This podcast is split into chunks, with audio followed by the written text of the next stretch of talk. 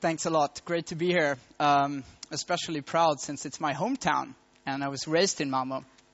And uh, I said when I came in the last time I was here in this place, uh, I was not a very, I was not very smart. I was probably a lot more intoxicated than I am now. Um, so hopefully I learned a thing or two um, on the way.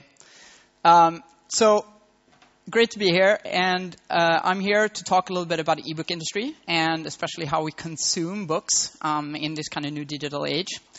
And I come from uh, a company out of Berlin called Readmill.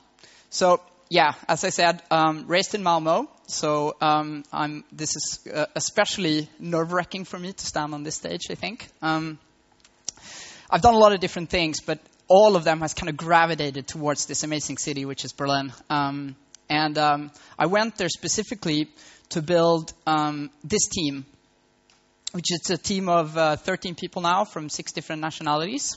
Um, and we came together to build something that would change the way we read books on digital devices and on screens. Um, and we call that thing Readmill. So if we jump forward two, two and a half years, um, we're now available on a range of different devices um, with hundreds of thousands of users spending millions of minutes reading on these devices um, in our apps every month. Um, but there was a big question when we started, like what's what's going to happen with reading? Um, what's going to be the device where people are going to read books going forward? Um, the when we started in 2011, the e-reader has been had been out for a couple of years, especially uh, people were focused on the Kindle. Uh, the iPad had just been released, um, and the iPhone obviously was the phone that everybody was talking about. Um, but there was this feeling that when you're talking to ebook people, everybody was like, "Yeah, the the the e, the e-ink reader, the e-reader, that's that's where everyone is going to um, spend time reading books going forward." Um, but we always thought they were wrong. Um, we thought it was something different. That turns out that we were wrong as well. Um, so let's see what actually happened. So the rate of change in the book industry has been really tremendous over the last couple of years. Um, I mean, the book is over 2,500 years old, right? But it's only in the last 25 years um, we've seen a lot of the big milestones as being passed that has changed the industry forever. Uh, the paperback, for example, 150 years old. Then we saw uh, Adobe's portable document format come along, um, which was a big milestone. It's still one of the leading formats for publishing today. Um, and then, obviously, 10 years ago, e-reader came along for the first time. Um, and then, just four years ago, we saw um, apps. And when we launched our product, there was over 28,000 ebook apps in the Apple App Store only for uh, iPhones and, and, and, iPads, which I think is quite astonishing. Um, so, what's happening with the market then? What's, what's happening to ebooks? Are they taking over? Um, the short answer is yes, they are taking over. Um, print and, and audiobook sales has been in steady decline since 2008, whilst ebooks has been on an impressive growth curve. Uh, I think that in the US now, ebooks account for 20% uh, of the global trade book market, which is like 3 billion out of a 15 billion dollar market. So it's quite impressive what happened over the last couple of years. Um, and what about the e-readers? They're going through the roof as well, right? Well, it looked like they were in 2011. Everybody was crazy about the Kindle. Everybody was crazy about the choices that were out there. And uh, everybody was like, wow, it's so good. Uh, I can sit on it and I, am not dis- disturbed by anything else. I can just spend time reading. But something happened in 2012. There was actually a huge, a jaw dropping drop in sales. Um, actually, so much as 36% people are usually saying like, oh yeah, it's because of the update frequency. You know, there's not so many more features that are brought out and things like that, so I don't have to upgrade every year or every second year as we do with phones and tablets and things like that. But I actually think there is more to that story um, than just that thing. So, if we take a look at the growth of e-readers over the last three years um, and compare that with tablets, we can easily see that, wow, okay, wait, they started in 2010 approximately in the same ballpark. But what happened 2011 and 2012 is crazy, right? Um, now there are tons of more tablets available, and people are buying them a lot faster than they are doing e-readers. And this is quite crazy because, I mean, the price point for a tablet is actually still quite high. When the iPad was introduced, it was, I think, $499. Uh, whilst the Kindle, the cheapest model, was $139. So there's kind of a big of a difference, right? And there's also seemingly less choice in tablet market. Um, I mean, there are kind of Samsung Galaxies, there were BlackBerry tablets, but none of them were specifically popular. Um, uh, the iPad was kind of uh, the one that people were buying. So from this graph, we can definitely see that iPad is eating Kindle for lunch, basically. Um, but there is obviously a third category of devices that would put both of these growth numbers to big shame, and that's phones. Uh, smartphones, I mean, the growth has been just tremendous. I think nobody could see the amount of growth that we've seen in that market. Um, just for reference, in 2012, there were five times as many tablets shipped as there were e-readers, and there were 40 times as many phones shipped in 2012. So uh, uh, a very, very, very big difference. Um, but why am I talking about phones? Nobody reads books on phones, or do they? When if somebody would have asked me three years ago, like, oh, what do you think about like uh, ebook apps for iPhones and Android phones and so on, I would have said like, yeah, I don't think so. But things have happened since then, especially on this um, uh, when you're talking about screens. And and especially when we're talking about pixel density. So the amount of pixel that, pixels that actually fit on the screen. With the current iPhone, the latest model, there's five times as many pixels on roughly the same screen that was in the uh, previous model. So the amount of pixels that fit on these screens has really gone through the roof.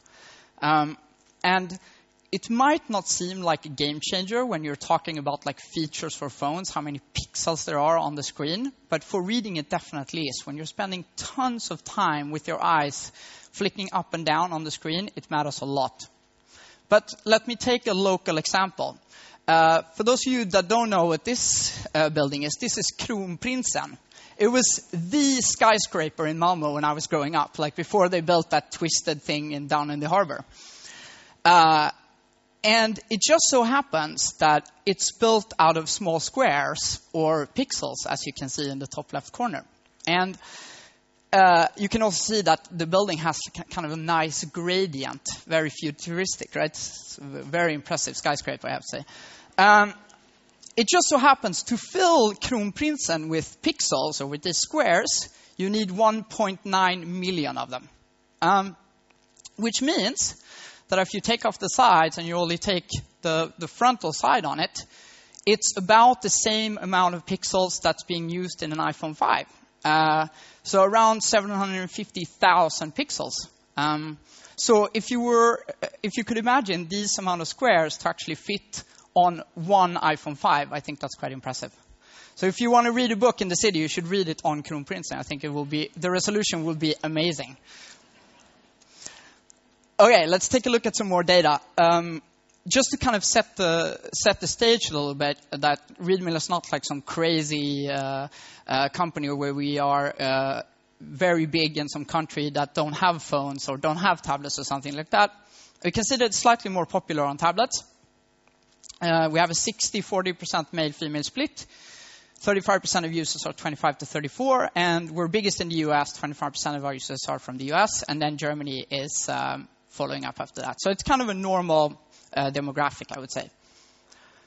But if we compare the engagement across tablets and phones on Readmill today, a pretty weird picture emerges, I think. Um, if we start by look, we have tons of signals for engagement on our platform, right? So uh, I'll go through them one by one. Um, let's start with use frequency. So people use their phones much often for reading than they do the tablets. And it's kind of a no-brainer, right? I mean, you carry the phone with you all the time and like it's it's there, it's convenient, right? So not a total no-brainer.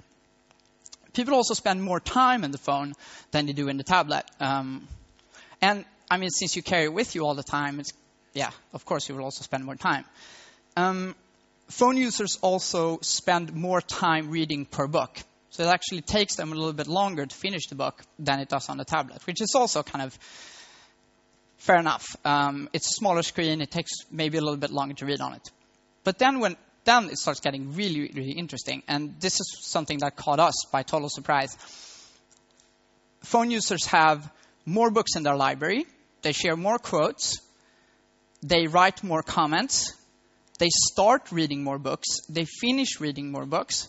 They have more, they follow more people. They have more followers. The only thing that they're actually doing less than tablet users is spend time on the web. And for us, uh, the only thing that kind of stands out here is uh, the amount of time that people are spending, um, uh, more time they're spending in the book, so compared to um, phone and tablet. But it's actually not that big of a difference. It's only kind of a 10% difference. So if you're spending five hours in the book, it's not that much more time to finish it on a phone. Uh, since you can use it more often, it will probably lead to you finishing books um, in a faster pace calendar time, which we'll come back to. So how unlikely it might seem, there seems to be a clear winner here for us, which is the phone, something that we could have never guessed two to three years ago. Uh, on second place, definitely the tablet. It's growing like wildfire. And third runner up, well, e-reader, sorry, you're out. Better luck next year. One really good thing about the two winners is that they have amazing platforms, platforms where you can build apps upon, apps that can let you track user behavior over time. So how do we actually read books, or when do we have dinner in Germany? Because we can see that quite clearly. So the first graph is people actively reading um, across a day, uh, and the bottom graph is the amount of time they're spending. So there are a few things here that really fast stands out. First of all, there is no explicit dinner time in the US, or we know exactly when Germans have dinner. Uh, it struck us by total surprise that uh, it seems to that Americans have a you know a, a sandwich in their mouth uh, uh and reading all through dinner time. It just increases until they go to bed. The second uh, funny thing is like the two bumps in the be- beginning of the German graph on the top graph. If anybody can guess what that is. No wild guesses. We think it's the commute. There is two bumps, one at 7 a.m. and one at 10 a.m. And we'll see more proof that this probably is the commute um, later on.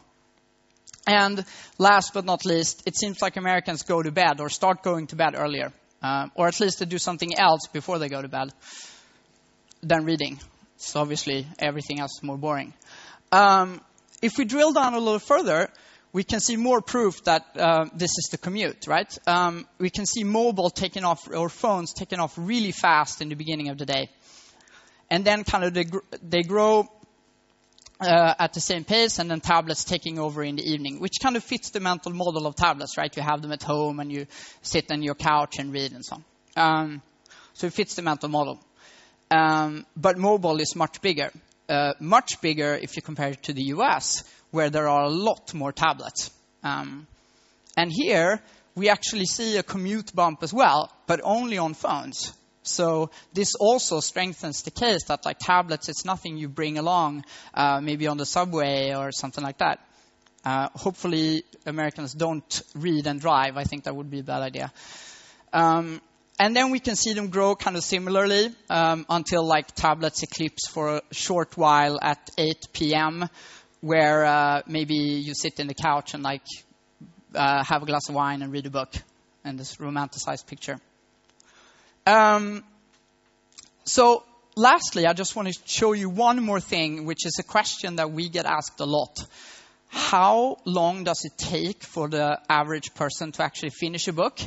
And are we faster than the Americans or not? Okay, average Americans takes about a month to finish a book, calendar time, right? Uh, they're slightly faster uh, on the phone, actually, um, than on the tablet. Um, and this is calendar time, not effective time. Um, So since they're reading a lot more often on the phone, well, then uh, they can finish books faster.